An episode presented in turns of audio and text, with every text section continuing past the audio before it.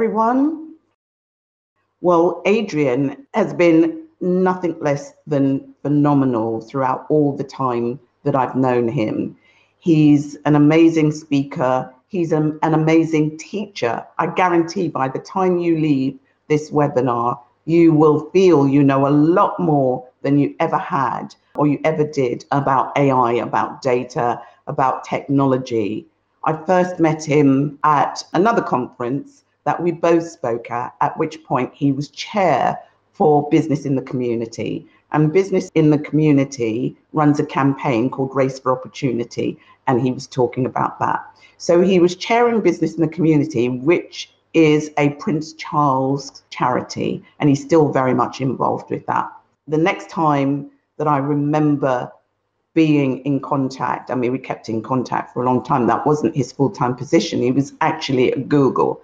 And that was the very first time I was invited into Google's headquarters at Tottenham Court Road in London. And then later on, Adrian invited me to speak at a couple of the Google Black History Month events. Adrian went on to work at EY, another huge company. But I think it was last year or the year before, um, he's moved to BT. During that time, he's incredibly supportive of charities that support young graduates to learn more, to be more involved with corporates and have an idea of what it's like being at a corporate. And Adrian will probably mention a bit more the fact that BT are sponsoring Alito, which is another foundation that works with young graduates. Adrian recently became an OBE. And with that, can I ask Adrian Joseph, OBE, to join me on stage? It's such a delight to be here, and thank you for inviting me. I hope I live up to that introduction. I have always enjoyed working with you and partnering with you, and was a trustee on the Alito Foundation as well for five years alongside you. So I know how brilliant the work is that you do and how committed you are to everything that you do. So thank you for the introduction. So I thought maybe I'd tell tell the audience a little bit about me. Before you get into that, I'm going to officially welcome you Hi. and say, Adrian Joseph, this is your Wintrade Global Talk. The stage is now yours. I had a, a, very unusual path to where I've got to now. I did very well at primary school but then had a lot of fun when I went to secondary school. And I remember coming home to my expectant parents, and my dad was from Trinidad and Tobago. He met my mum, who was from the UK, at university in Leeds. And he was the first person in his family to go to university. He'd got a scholarship in Trinidad and Tobago. And he was a finance director, and my mum was a university lecturer. When I, I came home, back in the day when these things were called O levels, not GCSEs, like many of you probably know. And they said, How did you get on? And I said, Well, a little bit underwater. And I said, What, what do you mean by that? I said, Well, all of my grades were at C level or below. I graduated with four C's at GCSE, and they were not that impressed. I was the eldest of six kids. They had expected better than that from me. And they were even more disappointed when I said that I don't want to go and repeat. I, I, want to be in the real world and to start working. And you can imagine the reaction that, that I got. But in the end, they accepted it and said, look, if your heart's not in it, then, you know, this is the thing for you to do. So I then went off, worked in a bank for about 18 months as a teller, saw how much money other people were making, and decided to start up my own business.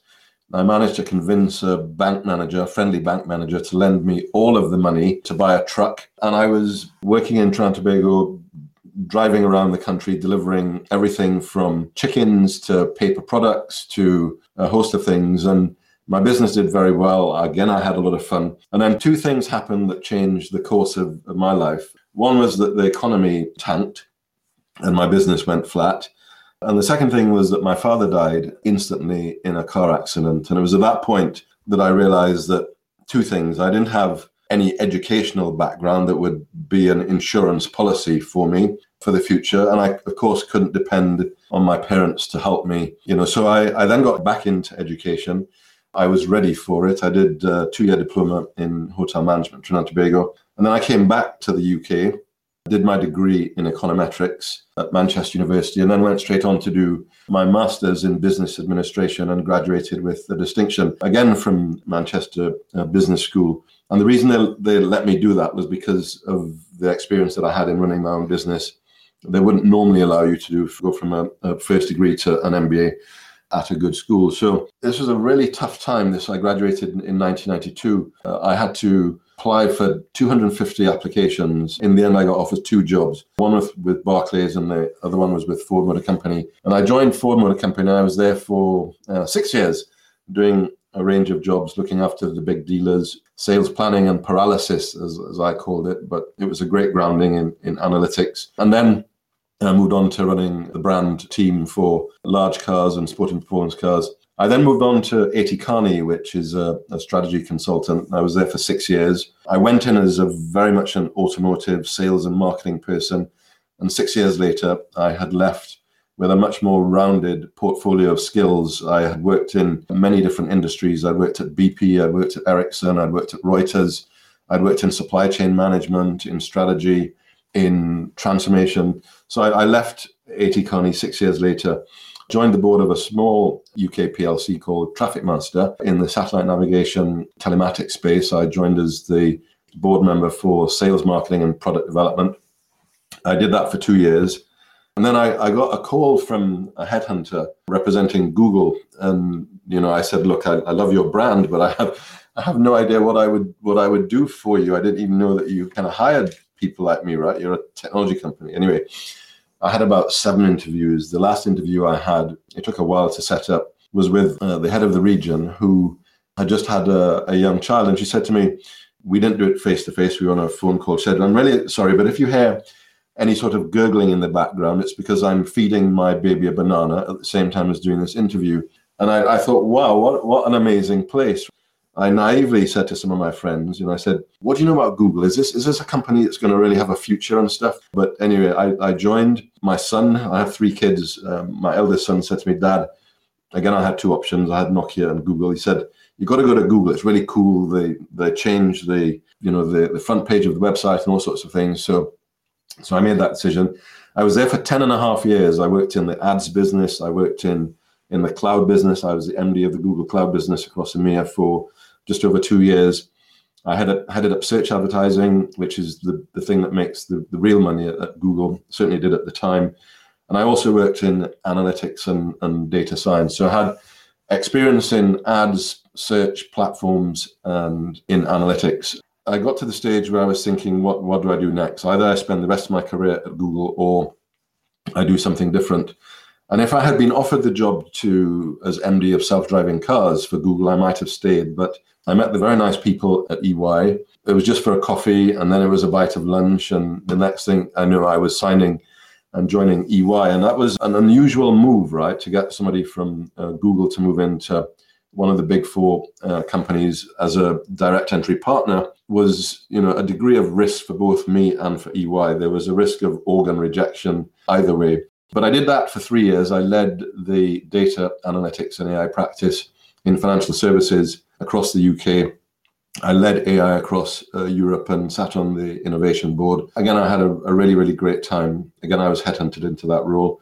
And then I was had a call, I guess about two years ago almost to the day from some other headhunters about the, the job at BT. And sort of seven months later, final interview with the chief exec, who was relatively new. I decided to join BT to lead as MD as data and, and AI solutions. And the job that I do and the job of the team that I lead is essentially to look at all of the data and AI assets at BT and figure out how do we turn those into new revenue and profit streams. And so I am literally a startup in the midst of this 120,000 person business, you know, with a relatively small team that is destined and, and intended to drive net new revenues outside of our core business. So my job is to hunt unicorns essentially and to turn artificial intelligence into new revenue streams. I've also done a lot of work in, in the charitable space, which Yvonne has mentioned. I was the chair of the Race Equality Board for five years. I continue to serve as an advisor to business in the community. I mentioned Alito. I was delighted to be involved, and I continue to actively support the Alito Foundation. And BT is one of the big partners of Alito. I've also done a lot of work in the government space. So I was on the board of the Home Office for four and a half years. I sat on the race board and also on the data board. And I was also on the board, the main people board for the government, helping them to think through diversity, inclusion, skills, the future of the workforce, the impact that AI and automation would have on the civil service and the government more, more broadly. I mean, I, I continue to serve the government. The Prime Minister recently uh, approved my appointment to the AI Council. The AI Council is a team of 20 people, all volunteers, who help to keep the UK at the forefront of artificial intelligence. And then in my spare time, I'm a non exec director on the board of Direct Line Group, which is a big insurer in the UK, and it's a FTSE uh, 110. So that's a little bit about me. I have many passions in life. I love fine wine. I love mountain biking. I'm a bit of a speed junkie. I love my family, fine food, and the dogs. But there are three D's that I think really define me and the work that I do in my day job, in the charitable work that I do, and also in the work that I do with the government. The first D is data, and how do we turn that into insight that drives business value and societal value. The second D is digital disruption. And I spent a lot of my career at Google, at EY, and now at BT, helping to drive digital transformation. And the third D is diversity and inclusion. And diversity of thought is the thing that I really fixate on. But quite often we need, we need to use uh, physical proxies and dimensions that help us to do that of, of gender, of ethnicity, of disability, and so on. And inclusion is a leadership style. So that's how I think about it. So that's that's my journey those are the three Ds that I think define me and I'm really, really passionate about. And I'm excited to be talking to you about the first of those passions, which is really about data and artificial intelligence. Imagine a world where I mentioned I was on the board of Direct Line Group. Imagine a world, I don't know, 10 years from now, say, when we have an algorithm on the board of a FTSE 100 company. Imagine a world when that happens. And you might think that's a little bit mad, right? But Jack Ma, who was the founder and CEO and chair of, of Alibaba until recently. He said this maybe 10 years ago that at some point he expects that the Time magazine cover for the best CEO of the year very likely will be a robot. It remembers better than you and it won't be angry with competition, was the comment that he made. And so, why do I believe that this is a possible outcome? The reality is that artificial intelligence algorithms uh, are already outperforming us in many areas. And maybe I should just explain what I mean by artificial intelligence. There are a number of areas within artificial intelligence. It's a broad term, but let me try and define it. So there's machine learning, which is one of the key areas, and it's really good for things like prediction, anomaly detection, classification. And I'll give you some examples of what I mean by that in a minute. Second area of artificial intelligence is around computer vision. So the ability to look at pictures and discern content from those. They could be things like cancer detection, for example, which will use a lot of um, computer vision. There's knowledge graphs, which is, if you think about Wikipedia, what Wikipedia is doing is helping to connect a number of entities. So the ability to understand those connections is another area of, of AI, which is around knowledge graphs. And the fourth one is NLP, so natural language programming, which helps us with things like chatbots and virtual agents and understanding things like sentiment analysis. So that's the sort of world of artificial intelligence. And I said that it's better AI algorithms is outperforming us, us as humans, as, as individuals, in many, many dimensions. You're probably well aware of the things in gaming, in six person poker. AI has won over many tournaments.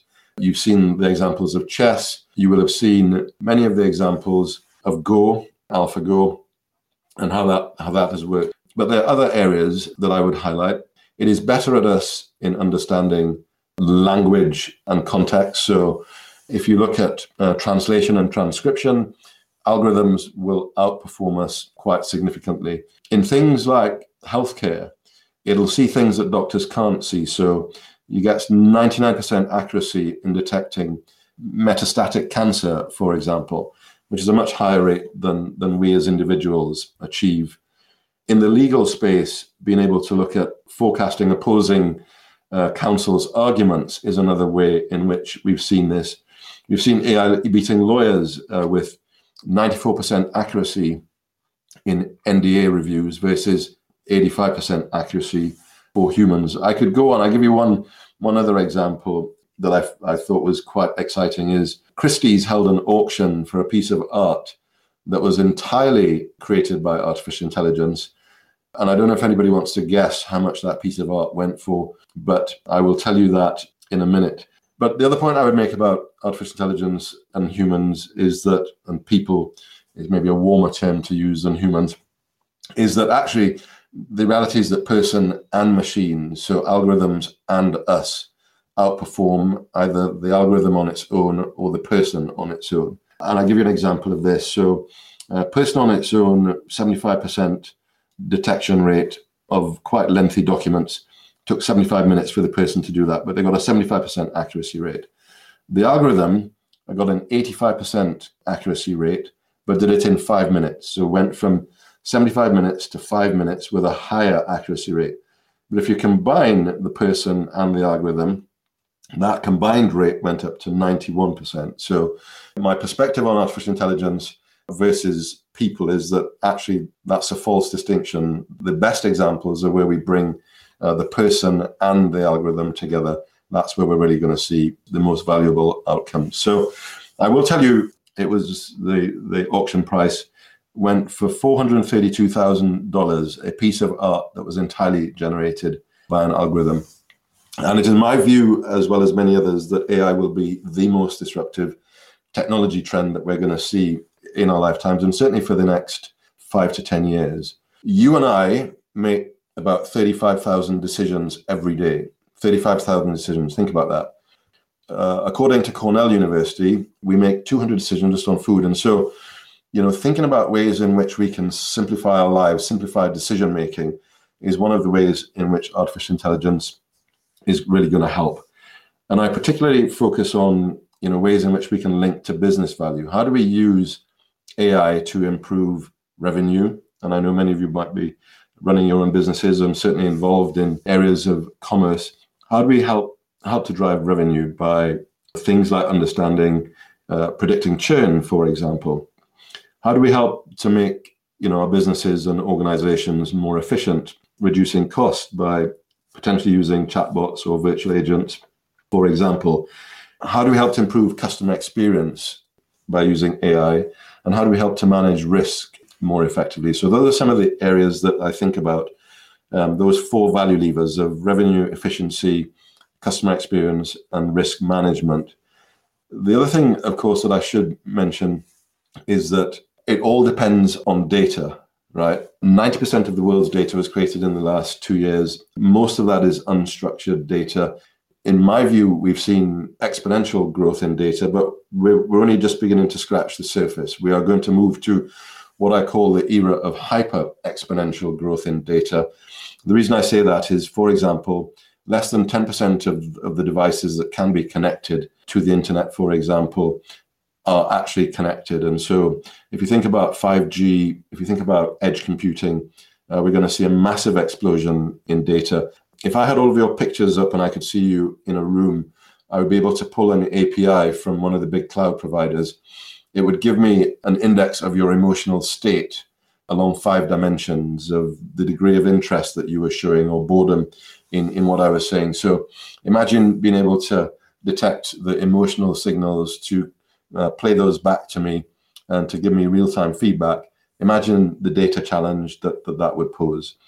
One of the problems that we need to fixate on, though, is, is trust and making sure that we get the right balance between the value unlock and the ethics, the trust dimensions are also fairly balanced. So I'm going to take you through a couple of slides now, having made some of those bold statements about why I'm so excited about the world of artificial intelligence and cover a couple of points to build on this. So hopefully you can see this. I've mentioned some of these points in passing a little bit, but the power of AI, if you look at some of the views from Kinsey, PwC, these aren't isolated ones.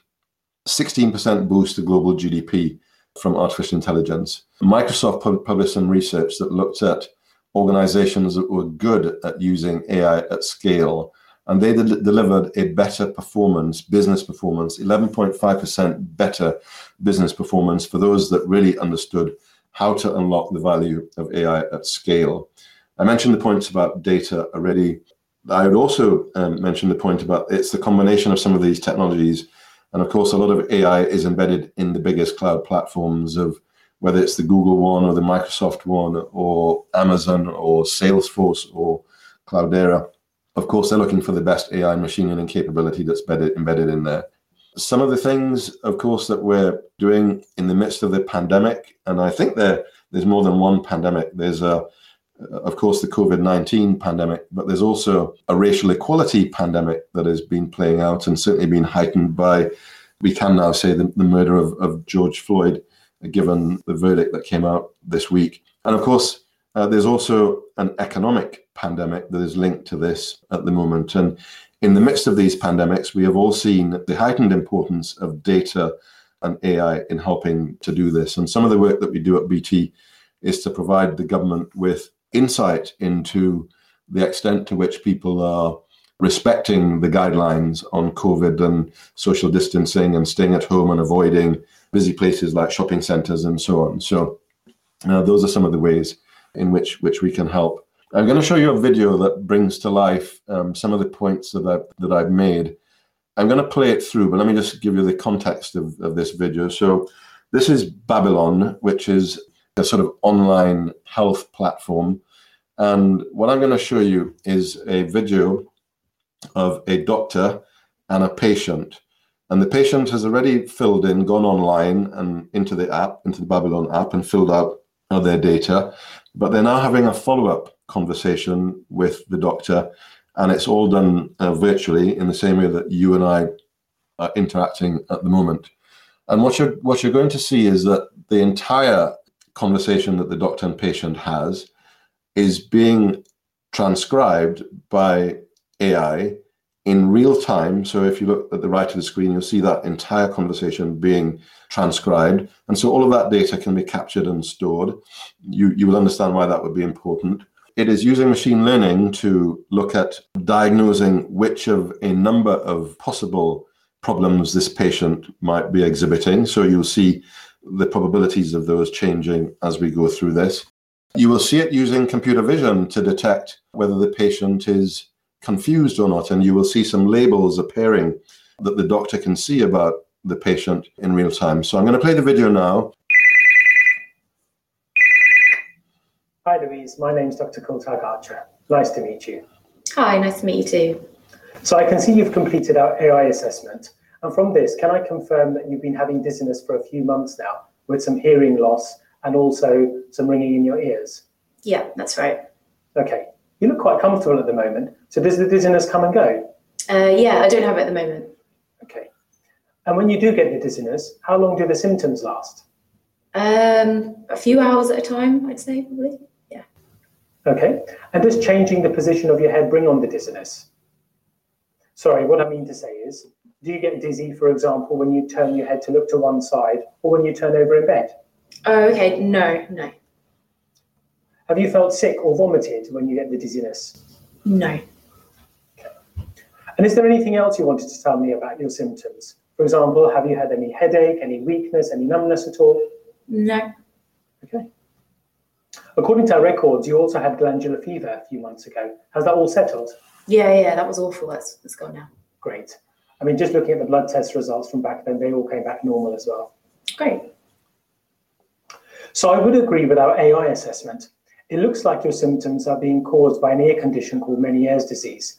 This has caused causes a buildup of pressure within the balance center, and that's what causes those awful dizzy episodes that you've been getting. Okay, so hopefully you were able to see all of those elements that I mentioned, including computer vision that was looking at whether she was confused or neutral. It was giving the doctor prompts about questions that he should ask based on the feedback that he was getting from the computer vision algorithm. And so this is this is now. I mean, if you look at, I don't know if anybody picked up last week that Microsoft bid $20 billion for a company that looks a lot like Babylon in the healthcare space to do exactly the things that you've just seen there. So I thought I'd share a little bit about what we're doing in BT. So we are applying AI across our business in operations and services. it's really good at, at thinking about optimization problems. So, how do we optimize our network, for example? How do we use machine learning models to help with prediction, to predict uh, uh, churn, for example? Also, in terms of informing, so you know, what might be the next best action for a salesperson or a client-focused individual to uh, reach out to, and of course, a, a lot around automating. Here are some of the examples. So we look at things like uh, spam calls. So we're using technology that helps to identify those things. Looking at fault volumes. There are other ways in which we use this. So for things like anomaly detection and cybersecurity, you know, that's another uh, big area that we, we, we use artificial intelligence for. A bit more detail in here. I mentioned some of the areas that we're looking at. Um, it's really good at informing. It's really good at predicting. Uh, workforce management, so looking at uh, optimizing shift patterns, service insights into our business with net promoter scores, and a host of other things that you see here. I mentioned anomaly detection, nuisance callers, also things that we might want to divert to a junk voice mailbox, for example, and a lot around optimizing our network and looking at inventory repair optimization as well. So, lots that we're doing in our own business. I did mention that we need to be really careful about the world of AI. And we've seen many examples of artificial intelligence in the headlines of companies where things have gone wrong, where we've seen gender biased algorithms or racist algorithms developing. So I thought I'd show you one more video before closing, which is by uh, Joy Buolamwini. She's a professor at MIT and she's also a poet. So I'm going to play this video. She started what's called the Algorithmic Justice League and she's just helped put out a, a, film that you should certainly look at and, and try to see if you can. Joy Buolamwini is her name. So let me play the video. My heart smiles as I bask in their legacies, knowing their lives have altered many destinies. In her eyes, I see my mother's poise. In her face, I glimpse my auntie's grace. In this case of deja vu, a 19th century question comes into view. In a time when Sojourner Truth asked, Ain't I a woman? Today, we pose this question to new powers, making bets on artificial intelligence, hope towers. The Amazonians peek through windows blocking deep blues as faces increment scars. Old burns, new urns, collecting data chronicling our past, often forgetting to deal with gender, race, and class. Again, I ask, ain't I a woman. Face by face, the answers seem uncertain. Young and old, proud icons are dismissed. Can machines ever see my queens as I view them? Can machines ever see our grandmothers as we knew them? Ida B. Wells, data science pioneer, hanging facts, stacking stats on the lynching of humanity, teaching truths hidden in data, each entry and omission, a person worthy of respect.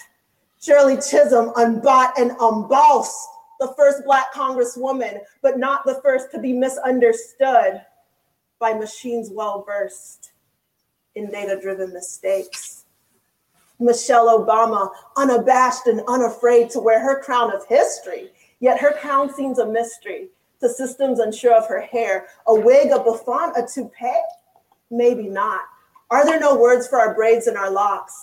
The sunny skin and relaxed hair make Oprah the first lady.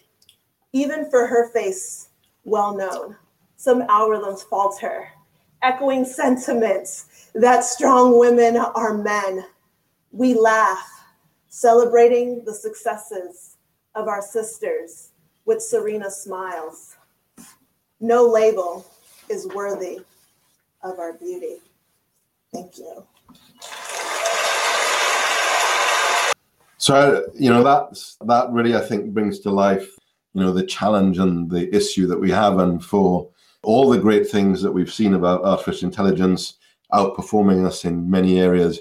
And if you think about things like self-driving cars, again that that's another area of deep artificial intelligence in action. But at the same time, you have these algorithms that can't discern whether Michelle Obama is a woman or Serena Williams and the host of other ladies that you've seen there. So I end on on that note. I am still a massive passionist and believer about the transformational ability of AI, but we, we need to make sure that we're really careful about the data, the algorithms, and we need more women and people of diverse backgrounds building these algorithms because if that happened, we probably wouldn't have some of the out- outputs that you've just seen. So, thank you for listening to me.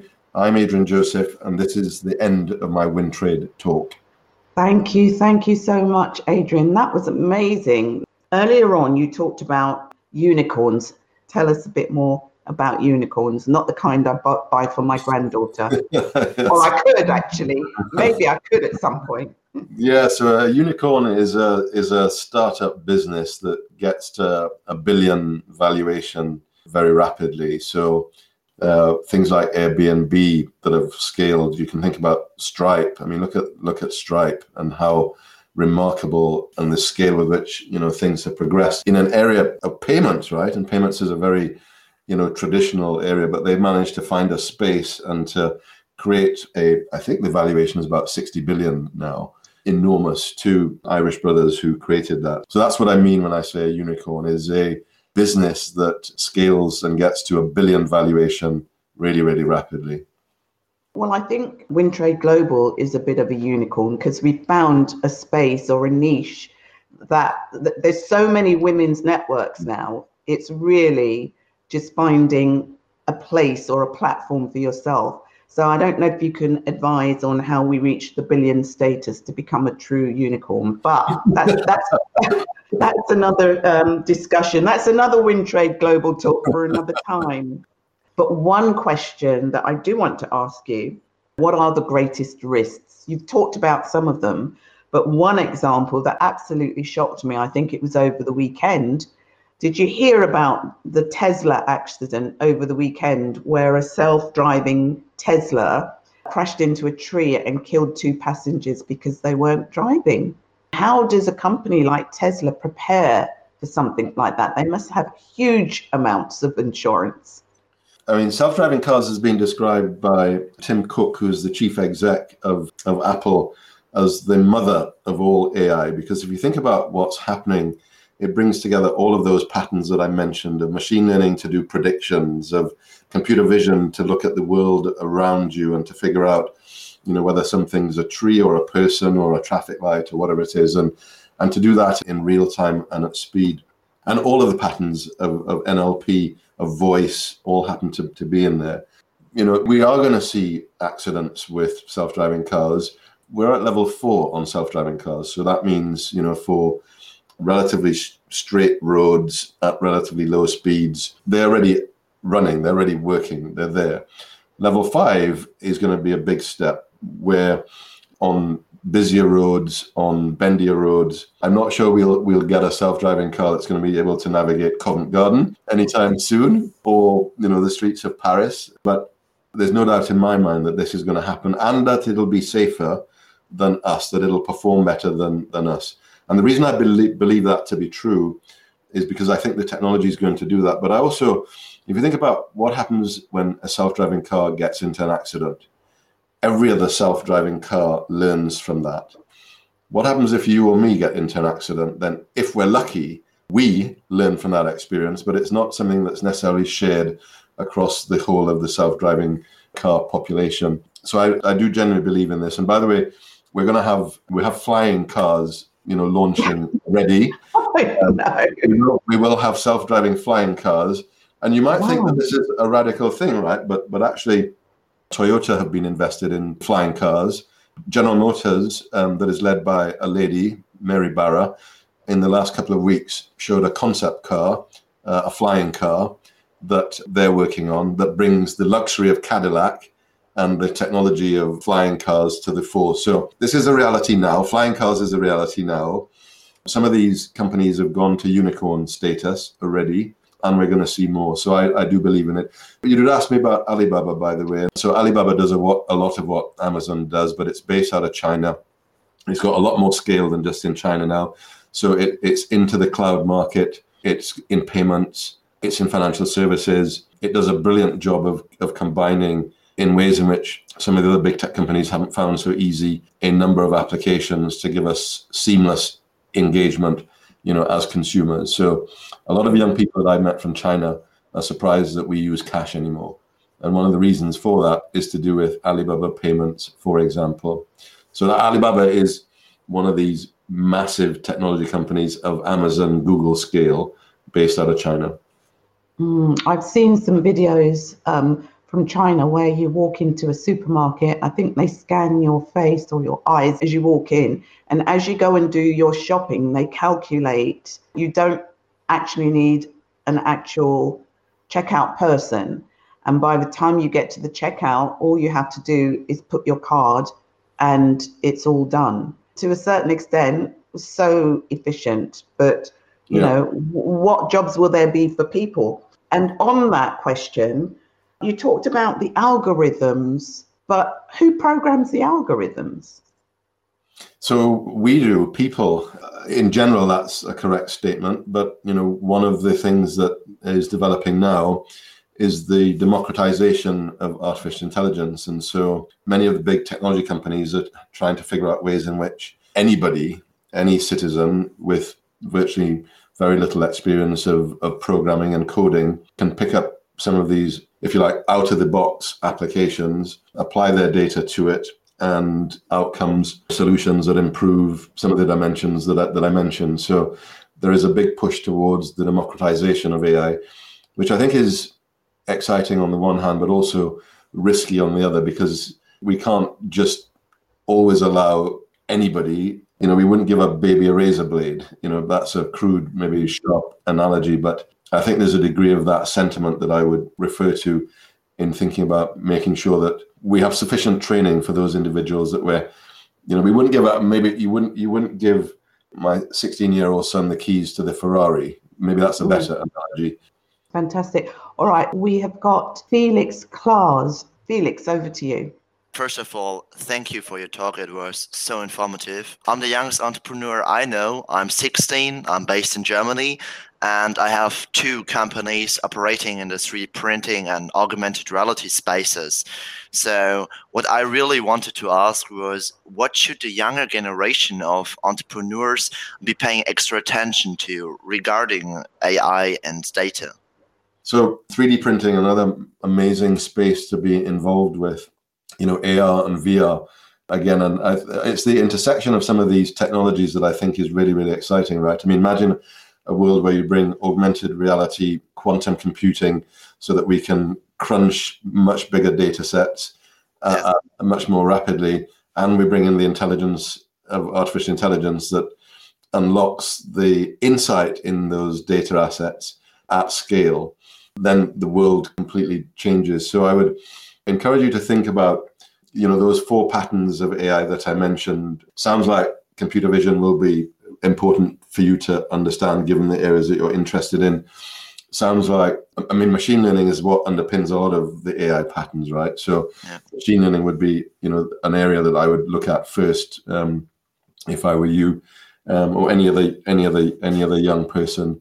But you know there's for me there's no shortage of opportunity. I think the thing i would just advise anybody is to understand the market challenge you know the customer challenge the organizational challenge first and then figure out how does the technology help to solve those things so focus on real opportunities and problems and then connect the art of the possible i think that's where the magic happens connect the art of the possible to real world opportunities and challenges and I think that's something that some of the technology companies have done. So thank okay. you for the question. Thank you. Okay, let's next go to Avinda. Hello. I'm going to play devil's advocate here because, you know, being a lawyer, there's no doubt AI will transform the way we live our life in the next decade. But my concern is at what human cost? Technology is developing a lot faster than the law around it and we appear to have more acceptance to technology delivering services or arguing cases than gender parity and racial bias. It is encouraging that this is being discussed and recognized, which I note that you pointed out in your presentation. But again, at what human cost? You know, there are many issues around human rights, ethics, and lack of transparency and accountability, and how AI will be used, and the current rights that we enjoy to privacy. Is there an opportunity for public consultation on the changes and the impact of AI on our everyday lives? So, yes, I mean, I mentioned I sit on the AI Council uh, for the UK. And of course, in the in a UK context, we have the Centre for Data Ethics, CDEI. We have the Alan Turing Institute, which heavily focuses on this area, and many, many, many, many other organizations. So you're right, there are guidelines. I believe that some of those guidelines are going to turn in, into regulation if we don't see more progress in some areas than we have. And I gave some examples on the video of, of where things have gone wrong. Uh, when I think about examples, I think about three levels of bias, right? So there's bias in the data. So we need to check for that. There's bias in the algorithms potentially, and there's bias in the individuals that are building these algorithms. And I would argue that if we had, you know, better representation of gender and ethnicity and other forms of diversity, that we would have less negative consequences. So there are a couple of things there. Getting better representation, as you mentioned. I do believe that we will see guidelines turn into regs. Beyond the regs, you know, things like ethics is really important. And so part of my role at the Home Office was to sit on an, an ethics board to look at data and, and AI and the ethics of the, the types of use cases that would be appropriate. So there are a number of things that we can put into place. There, there are about seven different guidelines around transparency, fairness, ethical use of data that sort of internationally have been aligned around that help us to, to keep safe. But that risk is there. It, it will continue to be. And of course, you mentioned the human cost some jobs will be displaced, maybe 10% entirely. Um, I think every job will be affected, i.e., that AI will impact it. But I would also argue that a lot of the work that we do was not designed for humans and was really designed for machines. And that's where I think we should focus. And it's the human and the machine that I think will give us the best results in the end. All right. We have Jan. Adrian, good afternoon. I know that people fear AI and the future a little bit because there are going to be quite a lot of jobs that go via automation. But there's also the opportunity for a lot of new jobs that will be created that are not here today. What advice would you give to parents with children who are coming through the school system in terms of how do we help our children to make sure they are future proof with the right skills, etc.? When I think about your point about the impact on jobs, I, th- I see three impacts. They all begin with A. One is full automation. You know, some jobs will be fully automated. I think probably less than 10%. Second A is augmentation. So I think every job at the skill level will be impacted by AI. There'll be things in the job that I do that all of us do that we can take away that that you know that can be automated and frees up time to do other things. And the third one is is these additional uh, jobs. There'll be new things that are coming through. Things like AI ethicists. When we think about AI, we think about the technology side of, of AI. We need to think about the behavioral, the social as well. And so I was I would see a lot of jobs happening in that space. To your question about parents, and particularly in some of the communities that I see represented on the call here, what I hear from some of the students that I talk to is that their parents give them three choices.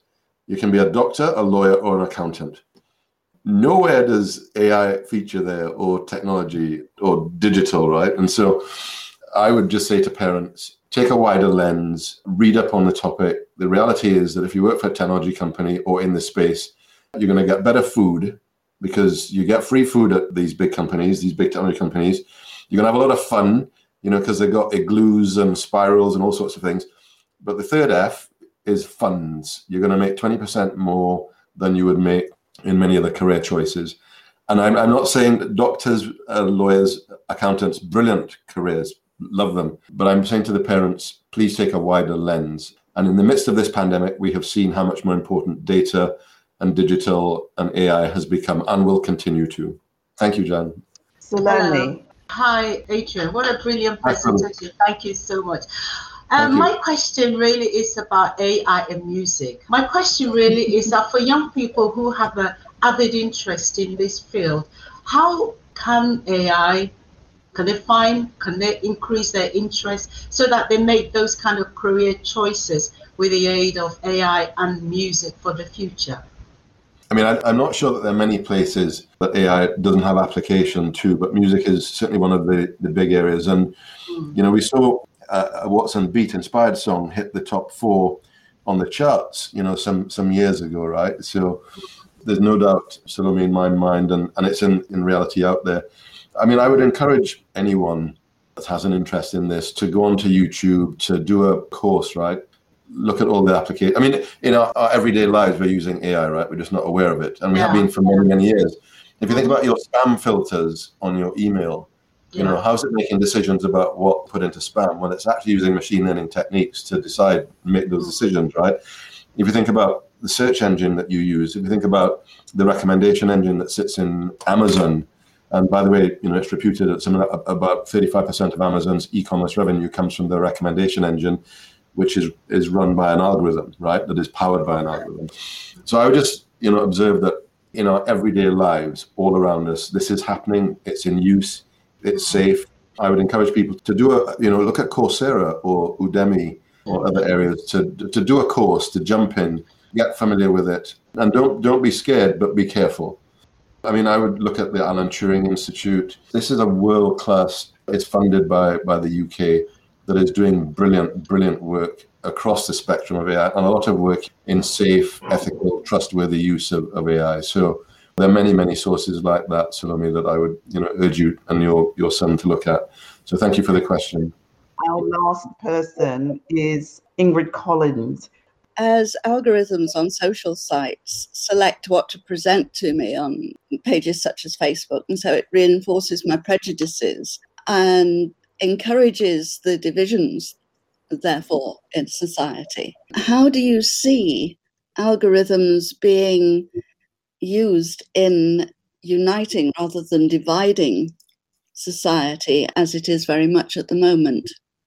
yes, the way in which some of these models work is to look at your preferences, to then make decisions about the types of connections or content or interest that it believes, and then that's sort of uh, reinforcing in some respects.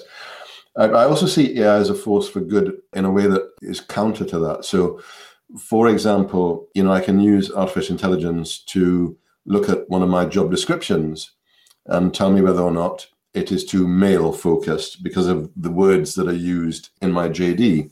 I can use, as some companies are, um, they're using, you know, algorithms to do their interviews and pre-screening checks on people that are interested in in working with them. And I remember listening to a story about Unilever, who you know had to get through three algorithms before you met a real person at Unilever if you're applying for a job. And it was more efficient. You know that was not so surprising but it delivered the best diversity that they had achieved previously. So there are many ways in which I believe we can use and are using artificial intelligence as a force for good that counters some of the biases that may exist that may be reinforced by by certain types of algorithms that you mentioned ingrid? So adrian we've had another amazing talk. Loved all the questions and i learned some stuff too. So thank you yvonne and team for doing this. Really, really appreciate Thank you. Thank you, Adrian.